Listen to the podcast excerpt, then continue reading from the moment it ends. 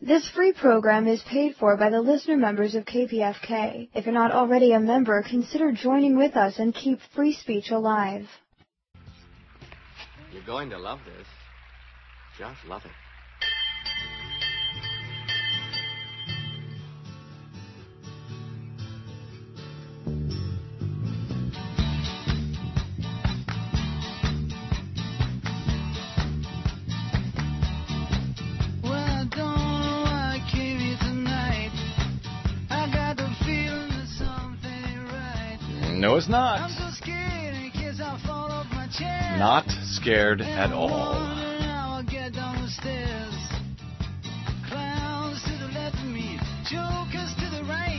Am, stuck in the middle with you. Yep. Yes, I'm stuck in the middle with you. Yes, I am stuck in the middle with you. And there's no place I would rather be stuck. Welcome, ladies and gentlemen. This is your BradCast. This is your newly expanded BradCast. This is the BradCast uncaged, unleashed, radio free broadcast. I don't know. Anyway, yeah, it's I, Brad Friedman, your friendly citizen, investigative blogger, journalist, troublemaker, muckraker, and all around swell fellow from BradBlog.com, drafted into duty once again right here to be your broadcast media, occupying your airwaves right here on KPFK Pacifica. 90.7 FM in Los Angeles, 98.7 FM in Santa Barbara, 93.7 FM in San Diego, 99.5 FM in Ridgecrest and China Lake, and of course, coast to coast and around the globe on kpfk.org and on the radio or radioornot.com network. Glad you could join us here this afternoon at our new time where we hope to be uh, for uh, well for for the foreseeable future 3 p.m. to 4 p.m. Pacific time every Wednesday afternoon.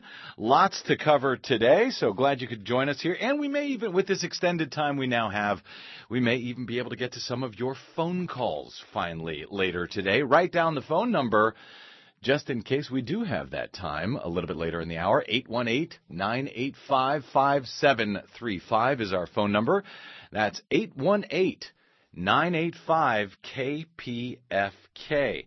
Uh, lots going on. Uh, some breaking news today. Barack Obama has rejected the Keystone XL pipeline for now. That's good. Uh, we'll uh, we'll talk a little bit more about that later. I do hope. Uh, last night in Wisconsin, up in the Badger State, some great news. At least those uh, you know in favor of democracy and stuff. More than one million signatures. Unbelievable. More than one million signatures turned in in Wisconsin towards the recall of Governor Scott Walker up there in the Badger State. Very cool. We'll talk a little bit more about that a little bit later in the show. Desi Doyen will also be joining us, the lovely Desi Doyen, our producer, and my uh, co-host on the Green News Report. We'll have a little bit of uh, a little bit of Green News Report also later on in the show, and I will, uh, in just a few minutes here, be joined by Deborah Vagins, the senior, the senior legislative counsel at the ACLU, to talk about something that's near and dear to me. You know, for the last, well, I was going to say last few weeks, but in, in fact, last few months, even in my case, the last few years, we've been talking about this assault on voting rights by the right, by the Republicans who are actually in state after state now passing laws trying to keep people from voting. And make no mistake, that's all these laws are about, these polling place photo ID restriction laws, trying to keep people from voting, namely uh, minorities, the elderly, students, urban dwellers, you know, people who tend to vote Democratic and stuff. I realize that's a problem for Republicans, and when they run their own elections, as they did a couple of weeks ago in Iowa, in the Iowa caucuses, despite the fact that Republicans in the state house there had called for photo ID restrictions on all voters in regular elections, in their own elections, when they set their own rules, they didn't require any photo ID for any of their own voters. And by the way, they let them uh, vote on paper ballots that were hand counted in front of all the people, etc. All these things that, you know, they won't allow for everyone else. Well, in any case, you've got uh, Democrats, you've got progressives now who have been pushing back against these photo ID restrictions, or at least trying to. Uh, the DOJ has rejected South Carolina's attempt to institute a, a voting right, uh, a, a, photo ID bill on the basis uh, that it's a violation of the Voting Rights Act, that it's racially discriminatory, that in fact African Americans are 20% less likely to have uh, the type of state issued photo ID that's required to vote under this new law. So that's some good news out of South Carolina. Of course, Rick Perry at the Republican debate in South Carolina uh, this week used the opportunity to say uh, that because of that ruling and others, South Carolina is at war with the federal government. How'd that work out last time for South Carolina? Uh, in any case, uh, interestingly enough, though, as I say, uh, Democrats, progressives have been on the defensive about these bills, and I suggest it's now time to put the bad guys on the defensive. I, have had it. I've had it being on the defensive. Uh, as as Republicans are trying to take away voting rights, let's put them on the defensive. And sure enough, Incredibly enough, ironically enough, who gave us that opportunity this week? Rick Santorum, of all people, at the um, at the debate in South Carolina on Monday night on Martin Luther King Day, of all days, by the way. Uh, it was pretty amazing. He used, uh, he, he suddenly brought up voting rights out of nowhere. Rick Santorum. He used it as a bludgeon to beat uh, Mitt Romney over the head concerning super PAC ads. But uh, he raised the discussion of felon uh, voting and felon enfranchisement. Now, it seems to me if you're 18 or older and a citizen in this country, you ought to be able to vote. Period. And yeah, that means uh, felons, felons on parole, uh, felons who are on probation. As far as I'm concerned, felons in jail. But we'll talk about some of the details in a minute. Let's listen to Rick Santorum trying to confront Mitt Romney on uh, on on voting rights in South Carolina on Monday. Governor Romney's super PAC has put an ad out there suggesting that I voted to allow felons to be able to vote from prison because they said I'm allowing felons to vote, and they put a prisoner, uh, a person in a prison jumpsuit. I would ask Governor Romney, do you believe people who have who are felons, who served their time, who've uh, extended, exhausted their parole and, and, uh, and, and probation, should they be given the right to vote? Governor Romney? Uh, first of all, uh, as you know, the, the PACs that run ads on various candidates, as we unfortunately know in this country. I'm looking for an answer to the question first.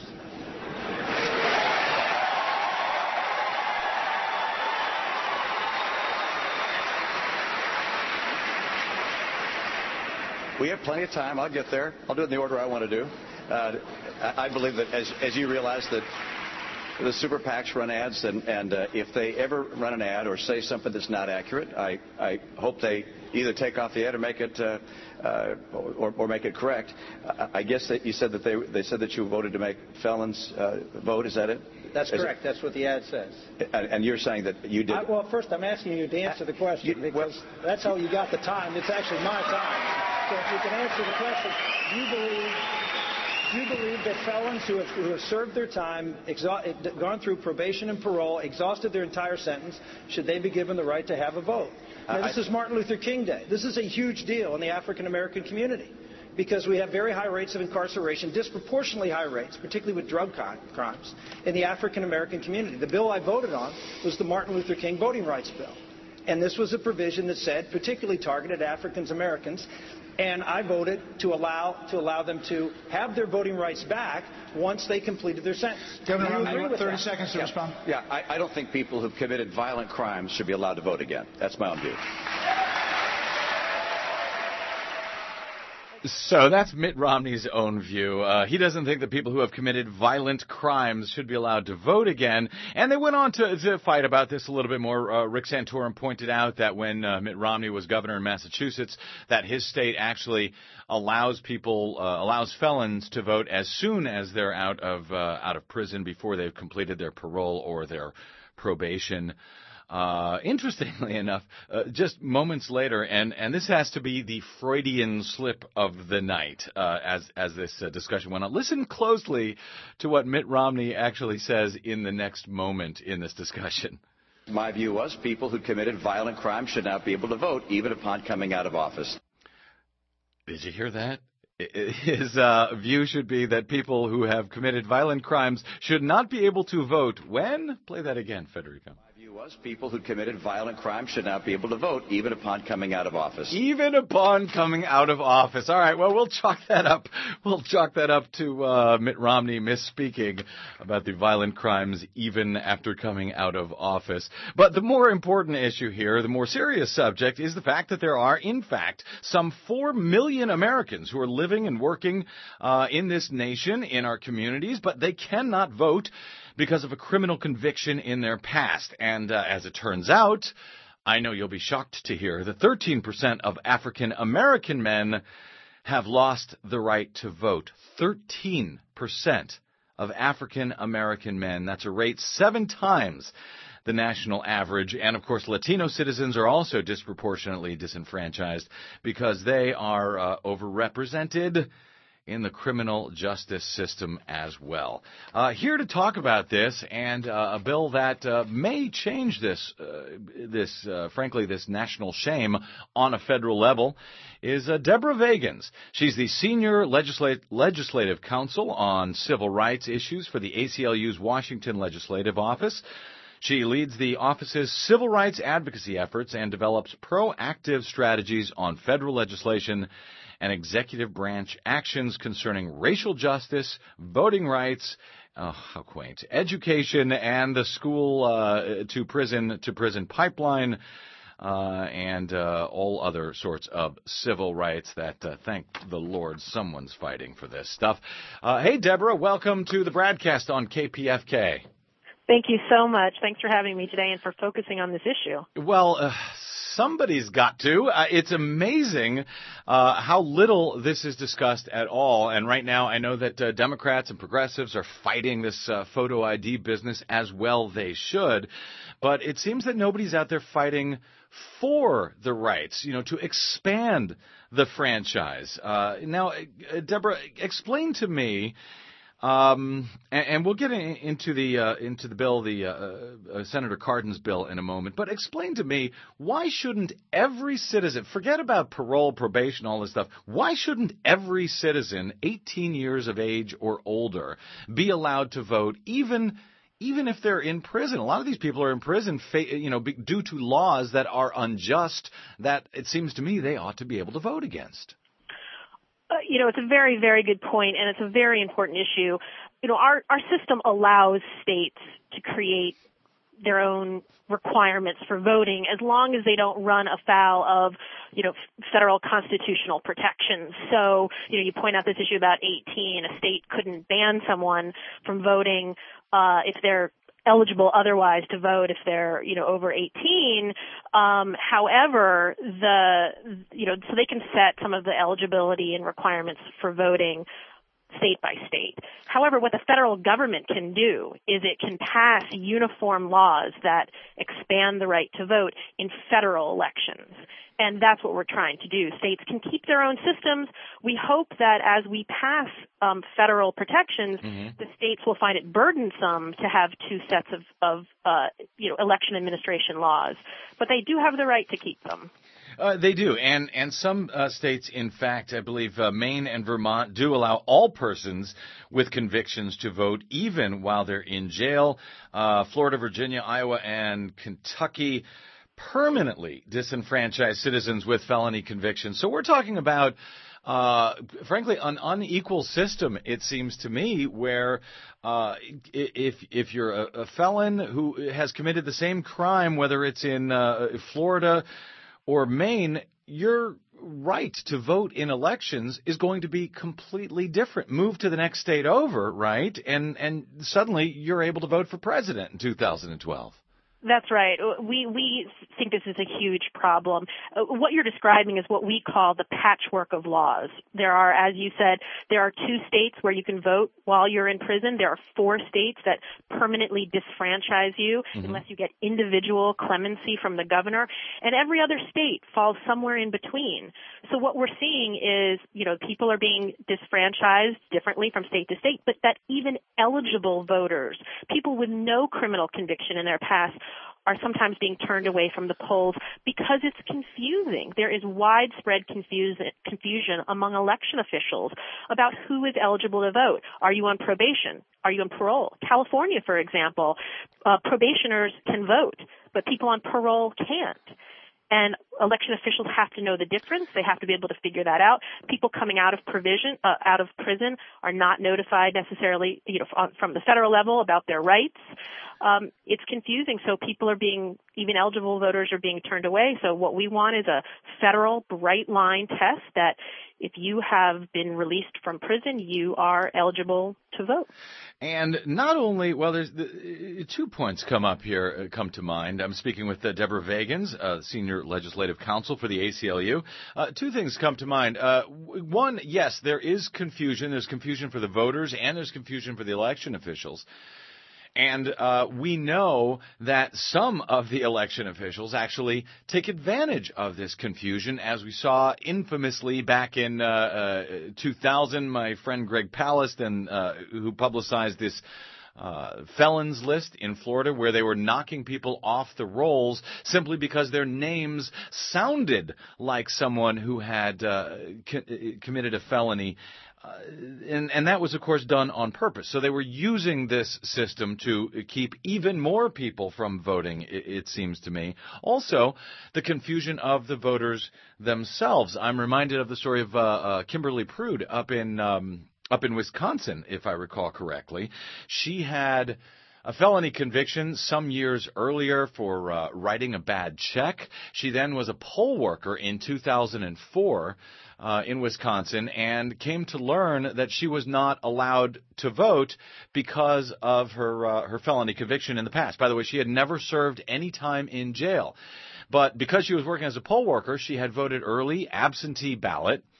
And uh, when she found out that she was not allowed to do that, Kimberly Prude was actually uh, charged by the Bush administration, Department of Justice, and thrown in jail for a year. And this was after she had alerted officials, oh, I didn't know I wasn't supposed to vote. Can I get my absentee vote back? She was then charged and thrown in jail, Deborah. Uh, how, how, often uh, do we see uh, cases like that happen around the country where somebody votes, they have no idea they weren't allowed to in a particular state, and they end up uh, going back to jail because of it. You know, I don't know how frequently those um, cases happen. I think that they're certainly egregious when they do. Um, you know, there's not a lot of evidence that people are fraudulently voting. I mm-hmm. think that there there are accidents, mis- innocent mistakes that can happen. Um, but clearly, this was someone who was well intentioned, who was volunteering for our system. Um, and what this law would, what the federal bill would do, would be to stop situations like this. So what, if it's one time, the bill would stop situations like this. So what does the actually? Before I ask you what this the bill uh, Senator Ben Cardin has introduced uh, last month, uh, what it would actually do, the Democracy Restoration Act. Uh, explain to me how is all of this constitutional? I appreciate that the Constitution says that uh, states can, you know, determine how to uh, select their own electors for president and so forth. That they have that right. However, don't we also have equal justice under the law? How can it be that it is illegal for one person to vote in one state and that very same person could vote legally? In the next state over. How is that? Uh, what happened to equal protection in that particular case? Right. No, I, you know, I think it's a very, very good point, and I and people have made those um, cases that made that argument in court. The, so far, the argument that is prevailing is that states can set their qualifications for voting, and we we do respect that they have the right to do that, but there has to be a solution to this problem. It is turning away too many people um, that want to be part of our democracy, that should be part of our democracy, Mm-hmm. um, and the the the federal legislation we're going to talk about, the Democracy Restoration Act, Mm-hmm. as I mentioned, allows states to be able to set their rules, but we hope that they would follow the the federal guideline that this would set. So it would allow them to set their rules for their own elections that were not federal elections, but uh, this bill would uh, set a uniform law. Explain exactly how that Sure. uniform law would change. Sure. Let me explain a little bit. So the Democracy Restoration Act, as you said, was introduced by Senator Cardin um, in December and earlier in 2011 by Representative Conyers in the House. Mm-hmm. And what the bill would do is uh, restore voting rights for anyone who had been released from incarceration in federal elections. Also, there's a handful of states that actually disfranchise you for misdemeanor convictions as, as well. So this would make sure that everyone uh, can vote. Um, it sets a uh, uniform standard. So if you can present yourself to vote, you can vote. It gives notice once you're leaving prison that you have the right to vote. It sets a, a bright line, as I said, for election officials. It streamlines the process. Um, it's, it's a relatively simple law because it's expanding the right to vote. It's return, it's restoring this right in federal elections. Uh, you're listening to Brad Friedman on KPFK, speaking with Deborah Vagins of the ACLU about uh, felony reenfranchisement. Um, uh, Deborah, you uh, you wrote uh, recently. This looks like uh, last month at the ACLU blog uh, about the disparity in the state laws and about the fact that it looked for a time like things were getting better. I recall when uh, the Republican uh, governor Charlie Crist down in Florida came into power back in um, I want to say 2006, I believe. Uh, he reenfranchised all the felons, and then uh, the new guy, the new governor Rick Scott, who replaced him, has now let's see, uh, re de-enfranchised uh, all of these folks down there in in Florida. But it looked for a time like things were turning around. Now, uh, you, as you write in the blog, um, let's see, in the 2011 legislative season, we saw a variety of voting restric- restrictions introduced in more than 30 states, and 16 states advanced measures that would create more barriers to voting, including rolling back of enfranchisement rights in Florida and Iowa. Are uh, we've talked on this show uh, in the past about the effort from the American Legislative Exchange Council to put these photo ID restrictions in place. But what about this uh, enfranchisement? Is is this also an effort coming from ALEC to try to take away more uh, more voters' rights in more states? Well, you know, you you framed this in, in you know a very interesting way. The uh, you, you're right. Over the last you know decade, decade and a half, we the trend was the easing of criminal disfranchisement laws uh, across the country, and they were moving forward on a bipartisan basis. At the state level, these were bipartisan. Something like between you know I've written wrote in the same blog that you referred to between 1997 and 2009, it was something like 16 Republican governors in 12 states approved or signed policies that relaxed voting prohibitions in some way for people with um, criminal records. And then, um, and, and so we had been very uh, buoyed by that. It was a, a very positive step forward. We have a coalition at the state and federal level of of uh, of people from the law enforcement community, people from the faith community, people who um, have come together saying that this is the right thing to do. And then what we saw in 2011 is there was this entire wave of voter suppression tactics and rolling back some of these uh, re-enfranchisement rights uh, was part of it. It certainly was part of it. Uh, speaking of the uh, religious community, Dr. Uh, David Schuringa at the Christian Science Monitor just today, uh, he's the president of the Crossroad Bible Institute, founder of the Crossroad Correctional Services, the largest personalized follow-up and discipleship ministry of its kind for people in prison and their children. He writes, uh, in the Christian Science Monitor today that as leader of a prison ministry, I strongly support the Democracy Restoration Act because I know that people can be redeemed, yet for redemption, to impact the nation, people must be restored to their communities.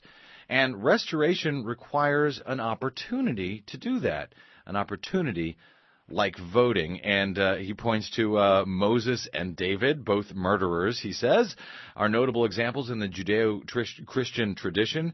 But re- redemption is also a fundamental American concept, one that resonates across all religions and ethnicities. Yet for redemption to impact the nation, people must be restored to their communities, and restoration requires an opportunity. Um, interestingly enough, by the way, uh, in many states, while uh, you may never be able to vote if you're a felon getting out of jail, um, the laws are quite different when it comes to getting your handgun back the moment you walk out of jail. Uh, this is amazing. Uh, so, uh, uh, Deborah, what is the Deborah Vagins? What is the uh, path now forward for this federal law. Will this uh, come forward anytime soon? Will this be uh, brought to the floor, or is this something that at this point we're going to have to wait until after the November elections before uh, either the Cardin bill in the Senate or the Conyers bill in the House ever sees the light of day? Sure. You know, and, and one thing I just wanted to say on, on David, you know, his, uh, he's very courageous and he's a great supporter of this work. He's come to Washington. He's spoken in briefings that we've helped put together with our mm. coalition partners and he's talked he's walked around capitol hill with me to and with other coalition partners he works with the brennan center as well um, to talk about the redemptive value of this the importance of uh, people who have um, come out of prison to be able to participate in the participate in society um, so so um, we think that that was a great um, story that you mm-hmm. that you just read. You know, the path forward for this we uh, last year, last Congress, we had a there was a hearing in the House, there was a briefing in the Senate. Um, we, you know, the bill was then reintroduced in this Congress you know, we're thankful for the the debate. I think this debate was a good thing mm-hmm. with um, Santorum and Romney. It elevated the profile, which is something, you know, people are not aware of this problem. They I was I was shocked that yeah. it came up in this debate at all, but yeah. I was delighted. Yes. Yeah. and so right now, this is a bill that is um, uh, I think any election bill, any bill that would federal bill that would expand the right to vote is difficult to pass in an election year. Unfortunately, that's the truth of it for this or for any other bill. But we keep the we keep pounding the pavement. We keep up the work. Um, we're laying the groundwork. The higher the profile, the more people like you talk about this and mm-hmm. candidates talk about this. We we think that's great. Um, we will push forward. We will try to, you know, the arc of of uh, history is long, but it points towards justice, mm-hmm. and we think that this bill will have its day. Oh, I hope you're right. Uh, is there any place, uh, Deborah Vagins? I know that you write over at uh, aclu.org. Uh, is there any place that you can uh, point people that they can support these efforts in, in one fashion or another? Sure. Actually, at aclu.org, we have um, what's called an action on our website that allows you to fill out your name and send a note to your to personalize a note to your member of Congress that says, "Please support the Democracy Restoration Act and be a co-sponsor of this important federal legislation." So we'd love to send your viewers there to click on that action um, and, and send a note off. Very good. Deborah Vagin, Senior Legislative Counsel at the ACLU, aclu.org. Deborah, thank you for, uh, for carrying on this fight, and I suspect I may be talking to you uh, quite frequently uh, over the next few months uh, in this election year. Thanks for everything, Deborah. Really appreciate it. Thank you. All right. Um, also, this is from uh, Deborah, uh, Deborah, D- David Schuringa's article in the Christian Science Monitor, uh, and I don't quote from uh, the Bible very often, but he writes, "We cannot presume that politicians will heed the needs of those who cannot vote. Those who can vote should remember the instructions of Proverbs 31:8. We must speak out for those who cannot speak for themselves. We." Must be the voice of the voiceless. What is known, and the evidence is clear. I'm not alone.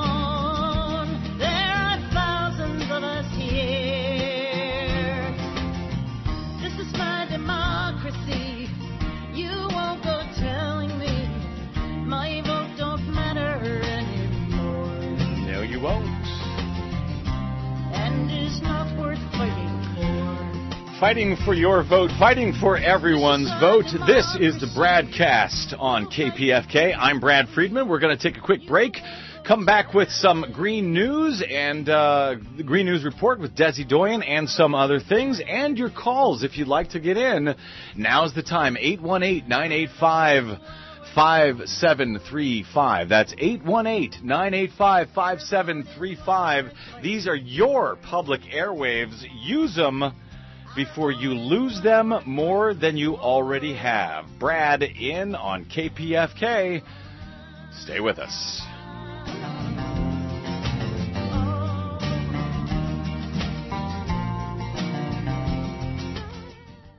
If I had a hammer, I'd hammer in the morning, I'd hammer in the Hi, this is John Crumshow inviting you to join us this Thursday night at 8 p.m. as we hammer out an agreement on improving public education. That's politics or pedagogy this Thursday at 8 p.m.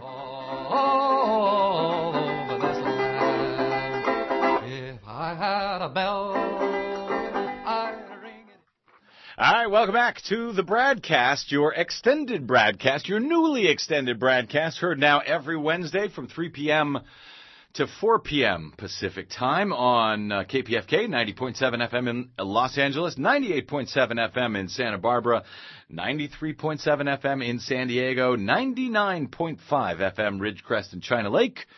Of course, coast to coast and around the globe on kpfk.org and radioornot.com radio network. I'm Brad Friedman of bradblog.com, your friendly citizen, investigative blogger, journalist, troublemaker, and muckraker. And all around swell fellow. Uh, we're going to have some uh, green news. Hey, Des. Hey. Look, it's Desi Doyen. Uh, we're going to get to you, uh, the green news report in a moment, but want to let you know if you'd like to get in on the conversation on uh, on voting rights and uh, you know the, this this fight not just to re-enfranchise felons, but of course this fight uh, to make sure that everyone who wants to vote this year can vote this year, and that's not going to be an easy fight with these uh, polling place photo ID restrictions that I think a lot of people don't understand. Des, a lot of people think, oh, this is a great idea. You got to, you know, give a photo ID to get on a plane. You got to give a photo ID to buy a beer. Right. Intuitively, it seems uh, off the top of your head like, hey, yeah, maybe that's a common sense thing, except for the difference between rights Yeah. and privileges. Privileges, yes, because uh, voting is a right. Uh, buying a beer or getting on a plane is a privilege. But here's another little secret that people don't seem to understand.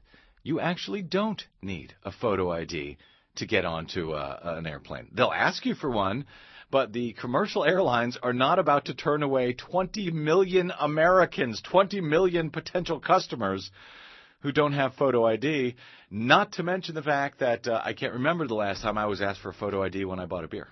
Well, that's probably got to do with you not looking like you're under 21 anymore. I was going to say it's because I don't drink much beer, but uh, but thanks for nothing, Des. You're welcome. I appreciate that. Uh, that's of course uh, Desi Doyen. She's our producer and she's my co-host. Oh, did I give the number? Yeah, if you want to get in on this discussion or uh, or anything else that's on your mind, I've got a few more news items we'll come back with after the Green News Report uh, and the big news today about the Keystone XL pipeline which we'll talk about with Des in a moment. But if you want to get in, 818-985-5735. That's 818-985-KPFK. I'd love to hear from you. Um, okay, so Des, should we do some green news? Absolutely. Okay, we got the Green News Report. Desi is, of course, the uh, my co-host and the managing director of the. Is that what managing producer? Managing editor. Managing editor. There you go Of the Green News Report. of the Green News Report, heard on fine progressive radio stations uh, across the country, and you can uh, also hear it at greennews.bradblog.com. So, uh, our latest Green News Report here, we're going to play this, and we're going to come back with an update because we've now got new news uh, concerning the Keystone XL pipeline. Here's your Green News Report. They're probably looking at, in the field from Montana to, to Houston, um, I don't know, in the hundreds. Certainly not in the thousands. The owners of the pipeline confirm the Republican Fox News lie about Keystone XL jobs. The Italian cruise ship crash now threatening to become an environmental disaster. Nigeria's newest offshore oil catastrophe. Plus, We do not have any coastal or shoreside infrastructure. We do not have a seasonal base to even hangar our aircraft or to sustain our crews. nonetheless, it's full speed ahead for drilling in the Arctic. All of those stories and more straight ahead. From BradBlog.com, I'm Brad Friedman. And I'm Desi Doyen. Stand by for six minutes of independent green news, politics, analysis, and snarky comment. Well, the thing, sure, you got to remember about Greens is that they love animals, but they hate people. No, we don't. We just hate liars. Jonathan Hoenig of Fox News, you're a liar. But this is your Green News Report.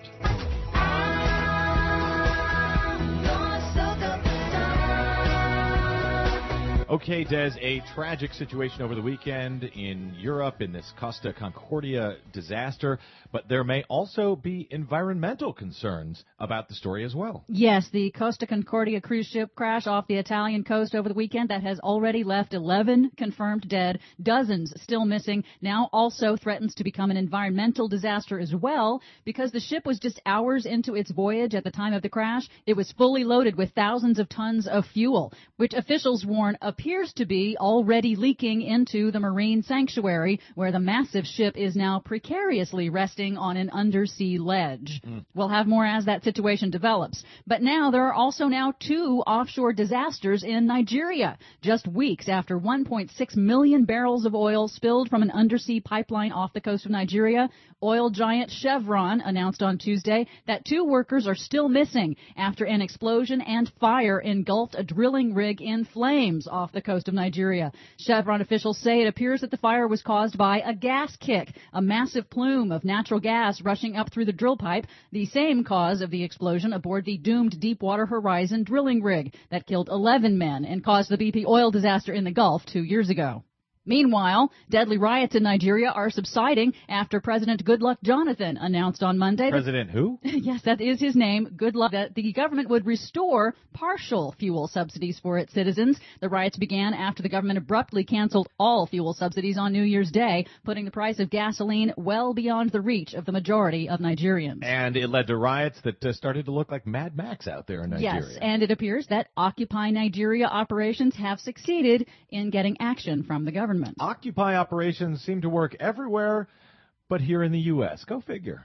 Rescue for Nome. A Russian fuel supply ship has finally reached the snowbound town of Nome, Alaska, which has been trapped and running dangerously low on fuel since last November, when a massive historic Arctic hurricane prevented the town from receiving its final pre-winter fuel delivery in what is turning out to be a record winter in Alaska. Despite the situation in Nome demonstrating yet again the difficulties of operating in the harsh extremes of the Arctic, offshore oil and gas drilling is rushing full speed ahead. Oil giant Royal Dutch Shell last week cleared another bureaucratic environmental hurdle to drilling in the Arctic. A federal panel rejected challenges by Alaskan tribes and environmental groups seeking to block Shell from receiving Clean Air Act permits. Arctic drilling is scheduled to begin this summer. Also, as I recall, the U.S. Coast Guard was against the oil drilling in the Arctic. Weren't they saying that they and only had... still are. They only have one icebreaker ship, and it's currently being used. Well, let's ignore them and listen to the companies. What could possibly go wrong? Claims by Republicans and their media echo chamber that the Keystone XL pipeline will create 20,000 jobs or more. Claims like this? The Keystone Project would generate 20,000 immediate jobs. It would create at least 50,000 jobs. In total, about 118,000 indirect jobs. 120,000 jobs. Some estimates said could provide up to a million new high-paying jobs. 20,000 to a million new high-paying jobs, according to Fox News. You're saying that is inaccurate? Yeah, not so much. At least if you ask the vice president of TransCanada, the company that wants to build the pipeline, here in an interview by CNN. You know, the, the numbers are, you know, literally how many technicians and such up and down the line. So you're probably looking at in the field from Montana to, to Houston, um, I don't know, in the hundreds. It's certainly not in the thousands because those are construction jobs. So Fox and the Republicans say 20,000 to a million jobs, but the actual owners of the pipeline say a few hundred at best. That's right. And as the Natural Resources Defense Council points out, these inflated job claims are actually a bait and switch to distract attention from the fact that the Keystone XL pipeline would actually be an export pipeline enabling Canada to ship oil to China, resulting in higher gas prices for America. So, very few jobs, and it won't even give us that energy independence from foreign oil that all the Republican candidates have been talking about in arguing for this pipeline? That's right. Wow, I'm starting to think they're a bunch of liars, too. For more on all of the stories we covered today and those we did not have time for, please check out our website at greennews.bradblog.com. While you're there, please consider a donation to help sponsor the Green News Report so that we can keep telling the truth over your public airwaves. From bradblog.com, I'm Brad Friedman. And I'm Desi Doyen. And this has been your Green News Report. Tell me lies, tell me sweet little lies. Yeah. So lots of lies there, huh?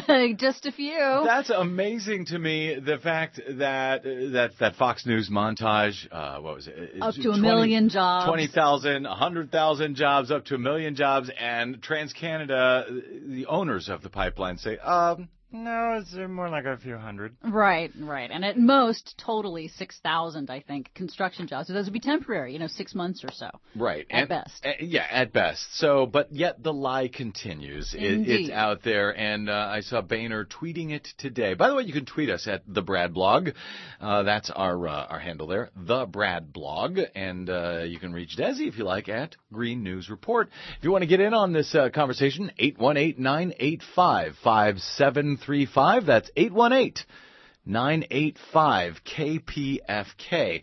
Okay, so we've got some breaking news on this uh, on the Keystone uh, pipeline Yes. now. This was added to explain how this was added to uh, what was it the payroll tax cut Right, at the end of exactly. the year. exactly. So today, this is a big thing. That today, the Obama administration announced that they will not approve the Keystone XL pipeline from Canada. That was after congressional Republicans last month inserted a rider into the payroll tax cut legislation. Remember, they were like, "Oh, we we have to, we won't do anything until we get this payroll tax cut legislation done." They would accept no compromises except this one of uh, delaying, forcing the president to make a decision on the Keystone XL pipeline by February 21st.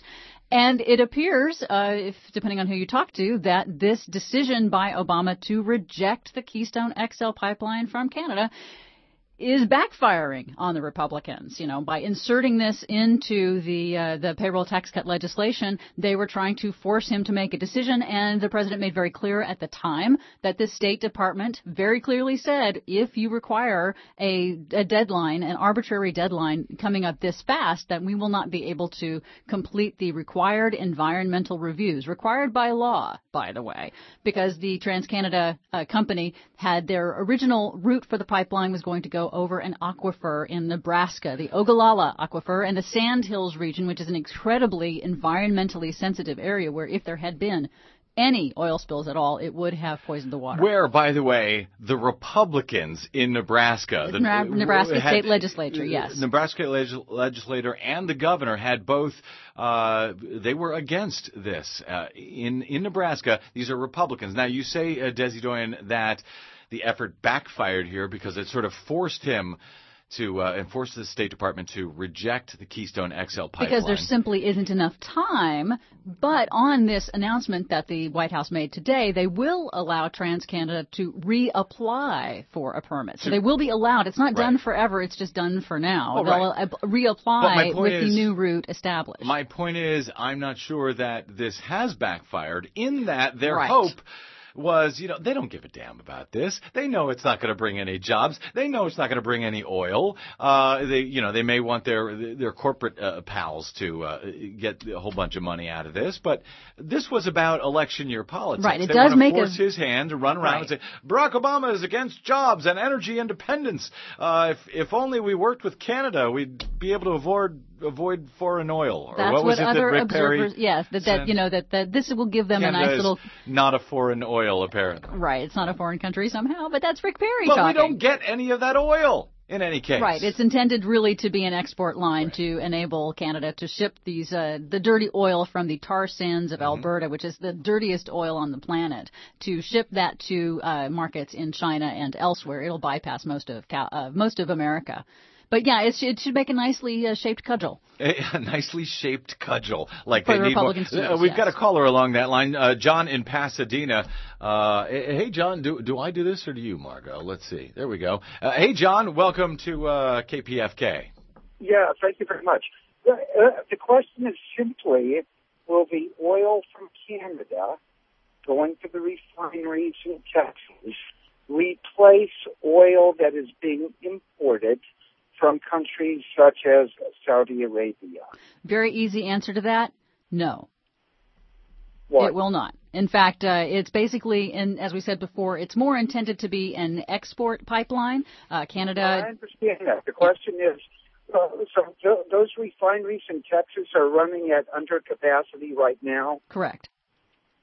Yes, they are. They are running it under capacity right now, and right now the pipeline that we already have, the Keystone Original Pipeline, which uh, takes a different route from Canada, that is only working at 50% capacity right now. So this isn't really about increasing capacity or increasing uh, access to uh, this oil for Americans because it is going to take the oil away from where it is currently refined in Cushing, Oklahoma, and push it all the way down to the Gulf Coast in Texas where it can be exported. It's not going to make anything different for Americans except very possibly raise our gas prices. Does that answer your question, John? Okay, no, no, not completely. The other part of the question, then, you said that it would raise our prices. If the oil has nothing to do with being consumed in the United States, why would it affect our gas prices? Because right now, when it stops in Cushing, Oklahoma to be refined, that means there's a glut right now, that, that there's an oversupply in the Midwest of uh, the United States. And so when you bypass Cushing and you get rid of that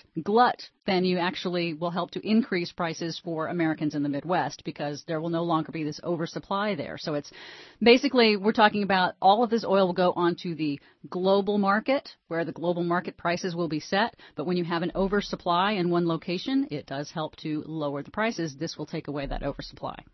Thanks, John. Hope we uh, hope, you're welcome. hope we cleared that up for you. Appreciate your call. 818-985-5735. If you'd like to get in on this or uh, anything else that happens to be on your mind.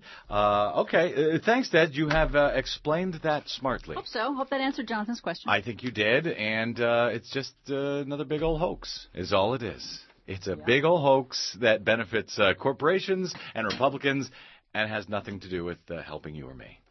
Or Surprise. jobs. Or or jobs. What a scam! Uh, all right, we'll get to uh, some more of your calls in a second, but I wanted to note since we were talking about uh, uh, voting rights in the uh, in the past segment. Um, Gary Mitchell of Newcastle, Pennsylvania, is a rare example of a public servant. In 2002, Mitchell was found guilty of two drug-related felonies but after a reduced sentence and uh, after serving a reduced sentence and turning his life around, Mitchell decided to run for city council. After being open with Newcastle voters about his record, Mitchell and two others were elected to serve. Were elected to serve, but because the Pennsylvania Constitution bars any person convicted of an infamous crime, quote, infamous crime from holding office, the state wants to prevent Mitchell from taking his seat. Uh, and he says, I can run, I can win, and citizens can elect me, but the state will not allow me to take the oath. Who runs the law? I thought the Constitution was for the people and by the people, and the people have spoken, Mitchell said. So he is fighting that. He has so far been turned down on appeal. Good question. Who runs the law? I thought you and I did. Oh, silly me. What do I know? Uh, all right, uh, let's go to uh, Randy in uh, Reseda. Hey, Randy, welcome to KPFK. This is the BradCast. What's up? Hello, hello, Mr. Blog yourself. Uh, thank you, sir. Uh, actually, actually, that was a, um, an apropos um, report that you just made, because what I wanted to um, suggest to you is that you get this guy that named Paul Cienfuegos. Are you familiar with his name? Who? What name? Paul Cienfuegos. Paul Cienfuegos. I think it starts with the letter C. I don't know how to spell it exactly, but Yeah. this guy you must interview because this guy is a 30-year activist expert in basically the um, what I will call he didn't call it this, but what I'll call a local public rights legislative trend, if not movement, kind of like a subtext to what Occupy is, is doing. Yeah. He, in I heard a talk that he gave, And, and this guy is an expert on, in fact, what's happened in various localities to the total of, I think, about 120 thus far in a legislative sense. In other words, local laws being passed um, by um, the people who realize finally that if you really want to deal with the corporate domination of everything, you're going to have to actually kind of like do a um, end run around the, the nature of how they've dominated um, the legal process through the corporate personhood process and all that. And, Randy, um, what what is he calling guy- for? What this guy talks about is something that I've never heard anybody talk about. Right. per- Period. But I did hear him on KPFK, and I'll tell you how to get in contact. I so far have not heard anybody talk about it. What is it that Paul Cienfuegos is calling for, Randy? It's not that he's calling for anything. He's basically uh, an expert in the fact of what is being done uh, in local, um, in, like you know, local towns and and co- actually the largest place that he referred to was Pittsburgh. But what they're doing, Uh, like the thing you just described, as far as an environmental issue. Let's say someone has an environmental issue and they want to deal with it, and they and they decide, well, this is our issue. We've collectivized our efforts to to fight this problem that the corporations have created. So what are we're going to do? Sue them? Well, that doesn't work anymore. So what they're realizing is that in, in order to get, uh, you know, achieve success, they're going to have to have a different type of legal strategy, and that's what he's an expert Okay. in. You've got to talk to. I'm going to have to look him up because I still don't understand exactly what it is, but I will try to look well, him that's up. why I'm rec- recommending All look into it. All I'll right. tell you who you contact. Thanks. Contact the people at Alternative Radio, namely David Barsamian. Okay, alternative radio. Thanks for the call, Randy. I appreciate it. Uh, let me go to uh, Alan, also in Reseda. Let's see. Now, Alan, they have extended my show to one hour. However, um, we're still going to have to keep our uh, phone calls down to, let's say, a minute or two, unlike uh, your your your neighbor there in Reseda. What's up, Alan? Well, hey, how you doing today? I'm okay. Thanks for taking my call. Sure. I'll make it quick and I'll take my answer off the air. Okay. Um, I'm not uh, very uh, adept at politics, and I'm wondering. I, I hear things about President Obama that his policies and/or proceedings make him appear worse than George W. Bush, um, and as a moderate or a Republican instead of a Democrat. Could you explain why people view him in that way? Thank well, you. uh, well, hang on, Alan. Are, are you still there?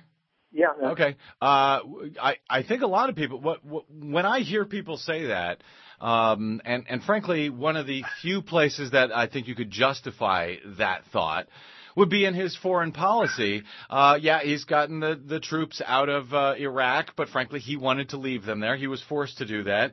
But when it comes to uh, foreign policy and civil rights, uh, George Bush, uh, to my knowledge, never put an American citizen on uh, an assassination list and then assassinated them as Barack Obama did with Anwar al-Awlaki. And I also think the fact that you've got Democrats essentially uh, agreeing with most of the horrible, appalling, unconstitutional, criminal uh, policies of George W. Bush. When a Democrat does those same things, it basically, you know, gives the thumbs up to them overall. Does that uh, does that make sense as far as why uh, some people see what Obama is doing is worse than Republicans? Yeah, it does in that context. Okay. Yeah. I, Thank you. Yeah, you bet. And uh, frankly, uh, you know, there are also places where Obama has pulled back some of the horrific policies of the uh, of the Bush administration. Uh, so he's, you know, due credit there. But no, you know, I, I don't think, as far as I know, in any case, I don't think uh, George W. Bush ever targeted a U.S. citizen for assassination and then assassinated him.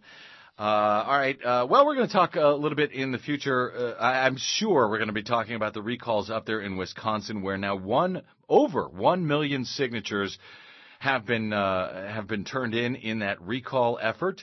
And I should also note, by the way, that the Democrats have also put in petitions for uh, the lieutenant governor, Rebecca, Rebecca Kleefisch. She'll also be facing a recall, as well as four state senators, three of them targeted by the Democratic Party. The other one, Senate Majority Leader Scott Fitzgerald, who was thought to be in a very safe district up there. Uh, it was one woman, Laura Compas of recallfits.com who said, well, the hell with that. I'm going to target him too because I think he stinks and I don't care if it's a Republican district.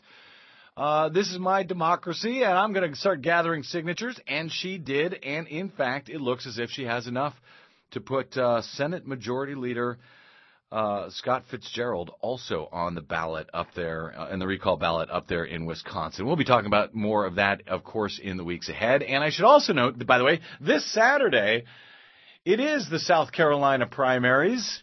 And uh, when the uh, when the results come in at the end of the day, keep this in mind that they will have been 100% unverifiable results. You will have no idea if any uh, machine, any vote was actually casted as per the voter intent. Just as we saw back in 2010 in uh, in South Carolina in the Democratic primary when uh, Democrats are said to have elected Alvin Greene, a guy that nobody ever heard of, to be the nominee for the U.S. Senate instead of the guy who had actually campaigned, who had a campaign website, who had actually campaigned around the state. That would be Vic Rawl. Uh, all thanks to 100% unverifiable touchscreen voting machines that they're going to use across the entire Palmetto State on Saturday. Cool, huh? So whatever those results are, no matter how crazy they are, even if I win, don't laugh, Desi. Even if I win the South Carolina primary on Saturday, no one will ever be able to prove that I didn't win the South Carolina primary on Saturday. And, and by the way, did you see that Stephen Colbert is telling, uh, reminding people that if you're a Democrat or an Independent, you can still vote Saturday. He wants everybody to vote for Herman Cain as if it was a vote for Stephen Colbert. Do I have time for another? Uh, what do you say, Des? Yeah, I think so. All right, who do I got? Give me a, a take a pic. Oh, here we go. Let's go to uh, Pascal in Santa Barbara. There we go. Pascal in Santa Barbara. Hey, Pascal, Hi. welcome to the BradCast. What's on your mind, sir? Oh, thanks for taking my call. Well, Oh, I that had a should be two-part Pasquale.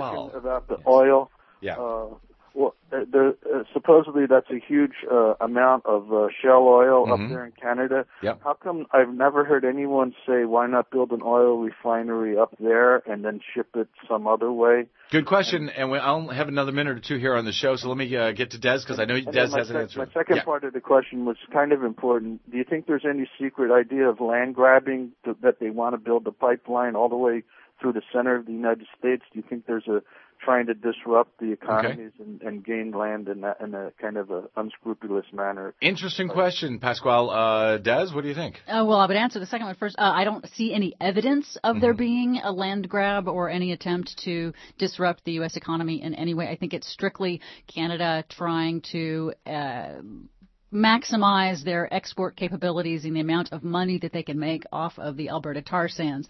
Um, and your first part was why won't they build refineries in Canada? I believe that they do have the capacity um, at the tar sands themselves to refine some of this oil and be, make it uh, possible to transport via pipeline, but they still run into the difficulty of how they can get the rest of it out. They still need a pipeline because otherwise their only option is to take it out via tanker trucks and trains, and that's still not going to be the kind of volume that they're going to want to go for. All right. Uh, listen, I got to get out, and we didn't did not get to all the callers. My apologies uh, to those folks who are still online. However, the good news is we'll be back next week, same Brad time, same Brad channel, with a full hour on your public airwaves right here on KPFK on the BradCast. My uh, my thanks tonight to, uh, of course, Desi Doyen. Way to go, Des. Thank Good job, producer Desi Doyen.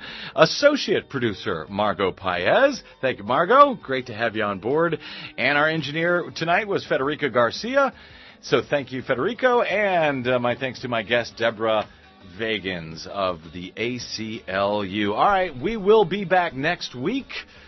As I said, 3 p.m. Wednesdays, 3 p.m. Pacific time on Wednesdays.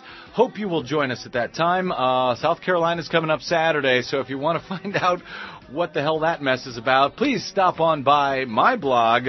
I am Brad Friedman. My blog is bradblog.com. You can also Twitter me at the Brad Blog. We'll see you next week.